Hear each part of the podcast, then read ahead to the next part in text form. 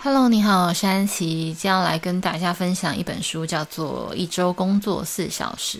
那这本书呢，顾名思义，就是叫你不要把人生太多的时间花在工作上，要尽可能的压缩你工作的时间。那它主要的内容呢，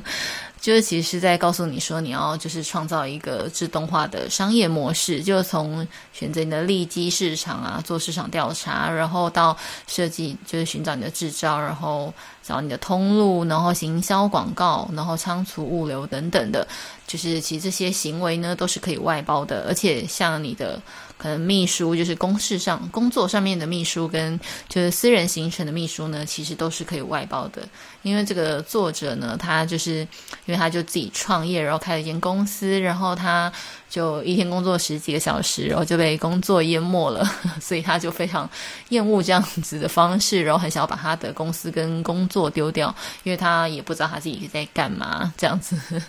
所以他就。后来呢，因为他就是一个，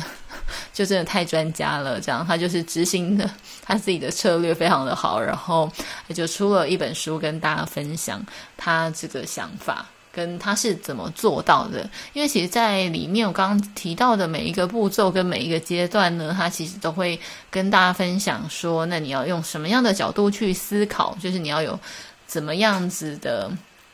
就是用怎么样的观点去看待这件事情，然后怎么样去把这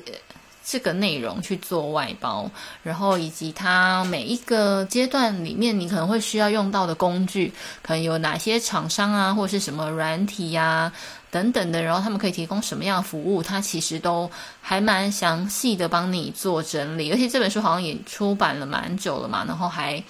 就是我看的这一个版本，其实它应该是二零二一年有做增订。那其实这本书是还蛮厚的，但我觉得，其实如果你是真的想要就是创业，或是你是真的想要希望可以有一个。就是可以自动还是有让你增加一点收入的副业，那我也是还蛮建议可以参考一下这本书。那当然，其实这本书呢，它其实最重要的观点是它在强调的是那个价值观啦，就是因为像是时代已经改变了嘛，那它就鼓励我们大家说不要像。就是以前的观念这样子，然后就是你觉得你就是赚钱投入公司，然后可能有点投资，那等你退休的时候呢，你就有一笔钱可以去享受你的人生。他希望的是你可以从现在开始就开始规划，然后去享受你的人生，探索这个世界，然后把你想要做的事情通通都做完，不用等 等到你可能五六十岁了再去做那些事情。这样，他觉得呢，你是现在是可以。就是边赚钱边工作赚钱，然后边做你想要做的事情，享受你想要的生活。那如果你想要去旅游，那其实你也是可以去旅游的。那我觉得真的就是看起来非常的梦幻，但我想多少应该是可以学到一点东西吧。因为他，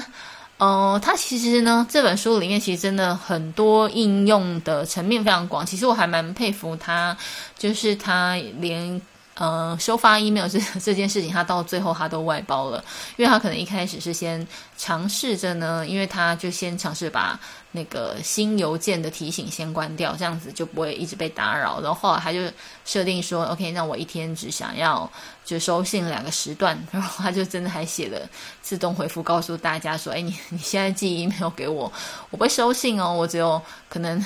早上跟下午的什么时候会收信，那可能。嗯，那时候收信才会回复你这样子，然后后来他就是训练，把大家训练的都了解他是一个什么样运作的类型的人。那其实也渐渐越来越少人会在，就是会会在他。他说他不在的时段里面去打扰他这样子，然后他就把他收信的频率可能一天两次变成一天一次，然后后来他又减少，然后到后来呢，他又外包给他的秘书，然后去他连账号密码，其实他就是各各种大小行程，然后很多网站的那种账号密码，他都会留给他的秘书，然后让秘书去帮他过滤，然后删减，然后最后可能。就是好几百封 email 才删减成可能四五项他需要自己做的事情，他就是靠着这样子一步一步实验，然后一步一步看看大家说他他他消失了，这个他就是他的公司是不是还能继续运作这样子？然后后来他就发现说，哎，真的可以。那他很厉害的地方就是他里面会举很多例子嘛，可能像他怎么样挑选秘书啊，因为他有一个观念就是。呃，便宜的不一定是最好，因为他还是会依照你的需求去做挑选。其实有时候，嗯，其实他也不能说便宜的不一定是最好，应该是说他的观念主要是说，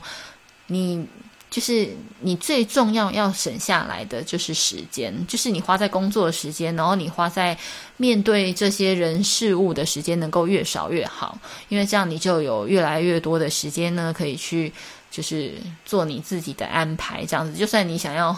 就是放空，你也是需要有一一个空档，你才可以放空嘛。所以呢，他就是，嗯，会告诉你说，那你要怎么样呢？去去做。授权，然后还有去怎么样呢？去做你的指令，就是你要怎么样去训练你的秘书，让他们能够在就是目标时间内就清楚的达成。因为他可能会跟你分享他犯的一些错误，可能像他一开始给的主题就太广，然后无法聚焦，然后可能还会有一些那种可能语言沟通能力上面的考量这样子。然后他反正他就是。很多步骤，然后他把他后来他又依照他自己的原则，然后他自己处理事情的状态，然后他就写了一个 Q&A，然后可以给他们就是公给他们公司他的秘书，然后他还有他外包的客服他们自己看，然后他其实自己也授权客服说啊，可能一百块美金以内的东西你都可以自己依照你自己的判断去做处理。那他有说嘛，其实有些有些时候的改变。可能像他这个授权，可能一开始真的会多出一点点成本，但是其实时间久了之后，他发现其实这是更有效益的事情，因为他真的省下很多别人来请教他说这个事情要怎么做，然后就是他不用去回复，就是每一个问题逐一回复，所以他也觉得很棒，就是充分授权这件事情。那他自己执行的也蛮好的，其实像他就有讲说，如果你就是。是一般上班族，其实你也是可以利用它里面的方法，然后就是让你的工作有效率之后，你可以去跟公司就去谈那个时间或空间更更有弹性的去工作，这样子就嗯，就是他希望说大家可以就不用这样子朝九晚五的上班嘛，可以在你想要上班的地方上班这样子。那我个人是觉得他在书里面呢分享的一些方法呢，其实跟就是如果你仔细的去观察过公司里面的一些薪水小偷的话，你会发现说，诶，其实这些不要说他们是薪水小偷，他们其实都是老江湖，我觉得还蛮厉害的。就他们其实都有有一些相同的特点，你可以看到说他们是如何轻松省力的在工作的这样子。就是大家可以就多观察一下周边的人，然后或者是说来看一下这本书里面学了一些技巧，然后你再去。对照一下，那可能能够让你的就是工作能够更有效率，这样子。其实一开始会接触到这本书呢，是因为就是在跟朋友聊天，因为其实像我的同学呢，已经蛮多人其实都已经离开正常的职场生活，就是他们可能有人想要的是，可能希望有就是更大的舞台啊，所以一直在尝试不断的创业。像我同学。最近创业还创到发了 NFT 这样，然后呢，可能有些人是想要多陪伴小孩，然后所以他就决定他想要变成，因为像是自由工作者这样子，所以就可能在寻找一些比较适合他能够这样子让他弹性工作又可以带小孩的，就是工作模式。那我就是有跟一个刚好那个时候就公公司有一个新同事，然后他就说他是气管系毕业的，所以我想说他应该该。对于这个话题，或是对于这种议题呢，应该是就是能够有点共鸣，所以我就跟他聊了一下这方面的那个我自己的思考，这样，然后他就推荐了我来看《一周工作四小时》这本书。那也欢迎大家看完再跟我分享一下你的心得，或是有什么想要跟我交流的，也可以寄 email 给我，或是留言给我哦。今天的分享就到这边，谢谢，拜拜。